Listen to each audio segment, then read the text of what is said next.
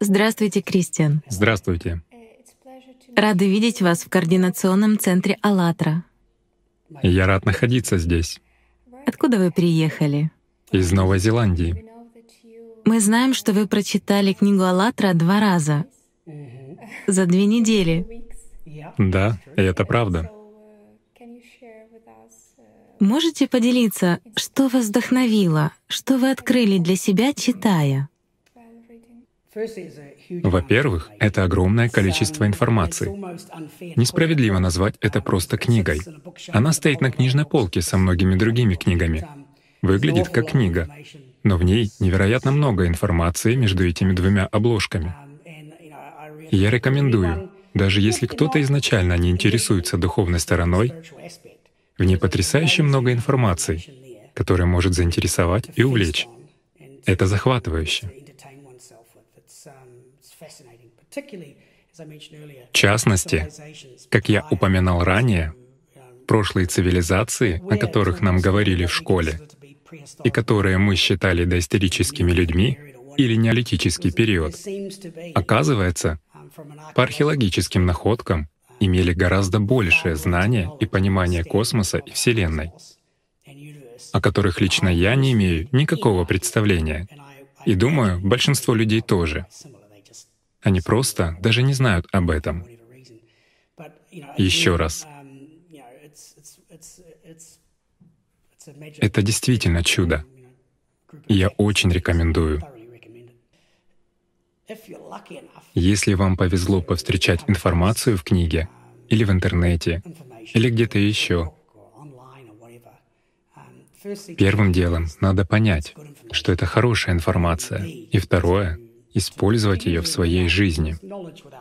Потому что знания, знания интересны.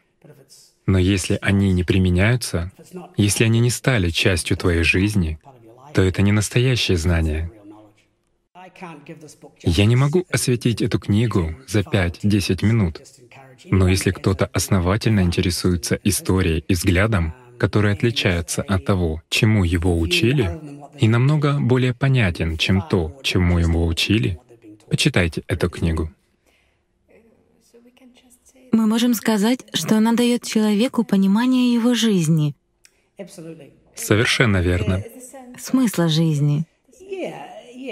Да.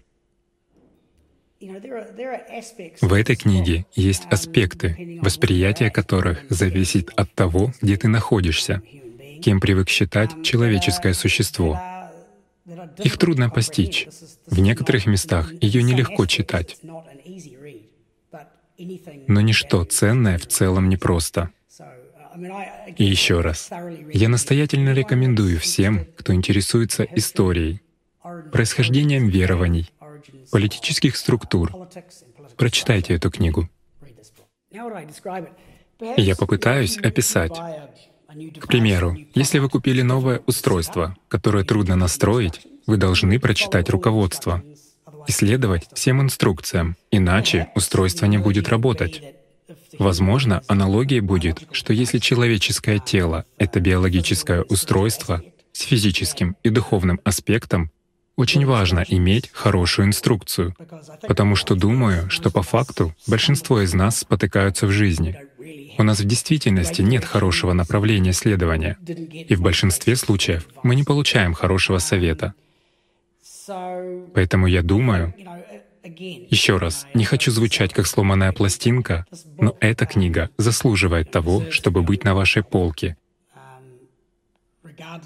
вне зависимости от того, какой аспект книги вас интересует, потому что в ней достаточно много пищи для размышления.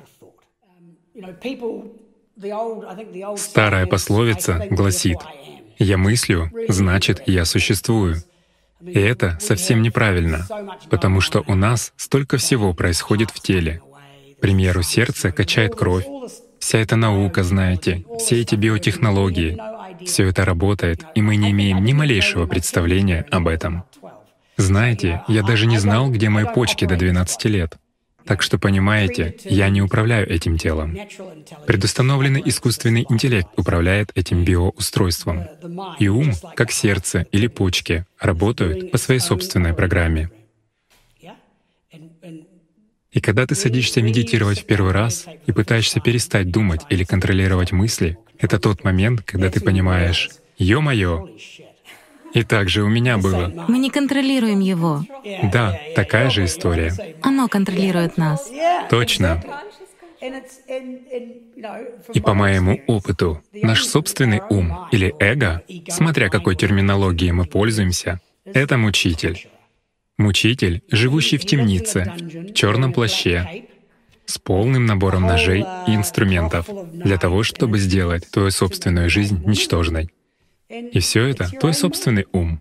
Главное — использовать его как инструмент и не быть его рабом.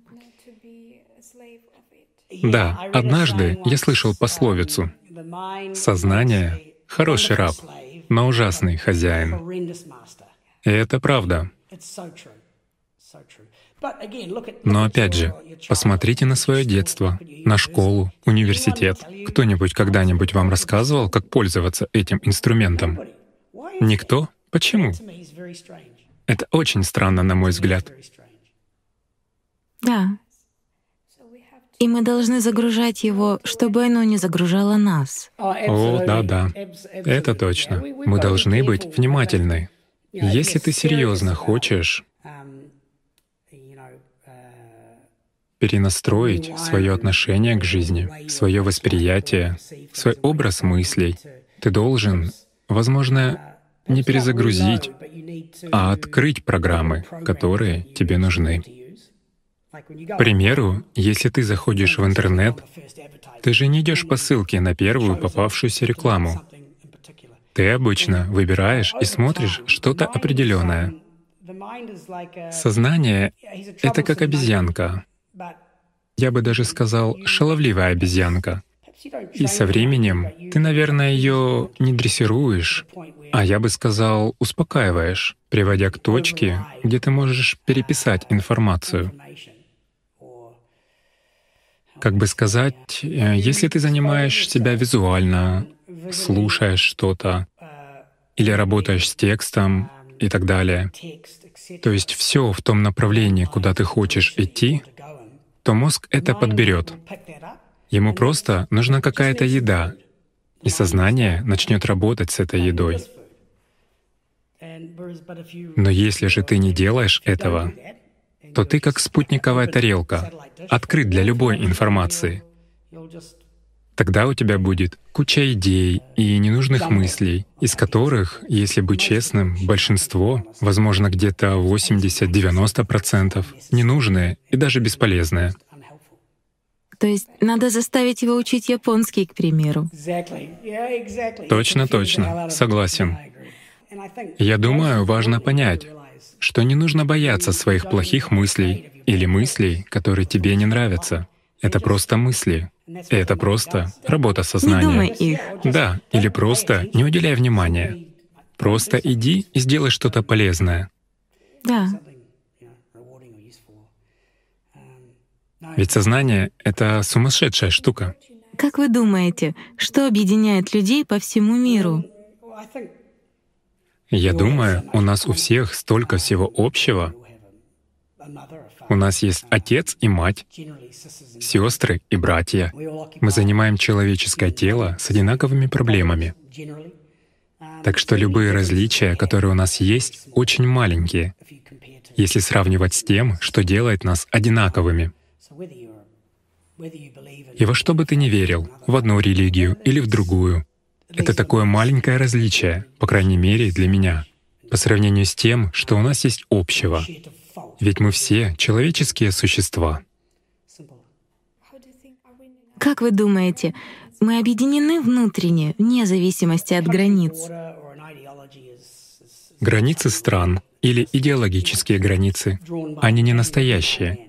Они нарисованы человеком, написаны человеком. Поэтому большинство людей в действительности понимают, что все эти разделения, они искусственные — и они могут только существовать, если мы верим в такую концепцию.